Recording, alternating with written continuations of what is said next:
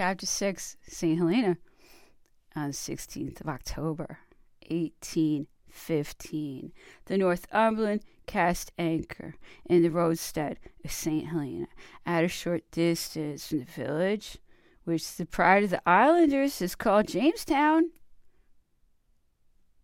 On, I get it. On the 17th, the emperor disembarked.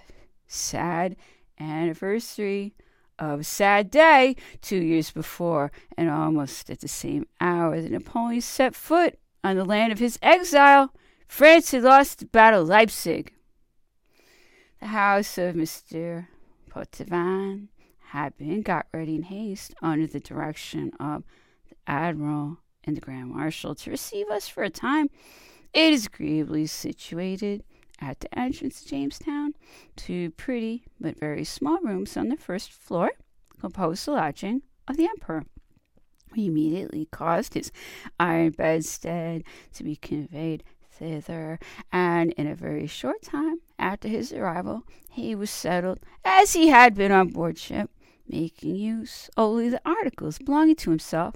We established ourselves in various parts of the house as best we could, thinking only of the pleasure of being once more on shore and of being together en famille. Oh, the English had left us. The island of St. Helena is 2,000 leagues from Europe, 900 leagues from any continent, and 1,200 leagues from the Cape of Good Hope.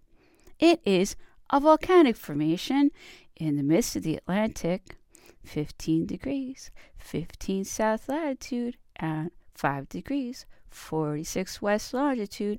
Its peak is called Diana's Peak, raises its dark summit to a height of 3,000 feet above the level of the sea and is seen at a distance of 60 miles.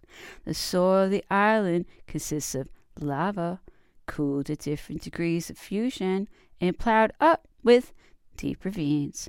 A fruitful mold is only to be found in places where it has been carried by the hands of men, with the exception perhaps of a few valleys.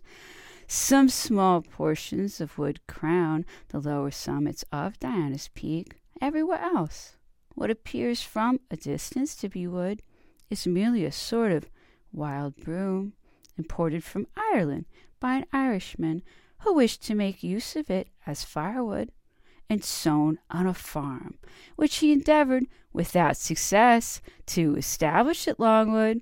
In a few years this plant covered all sides of the ravines round about. The East India Company has also made some useless attempts on the plain of Longwood.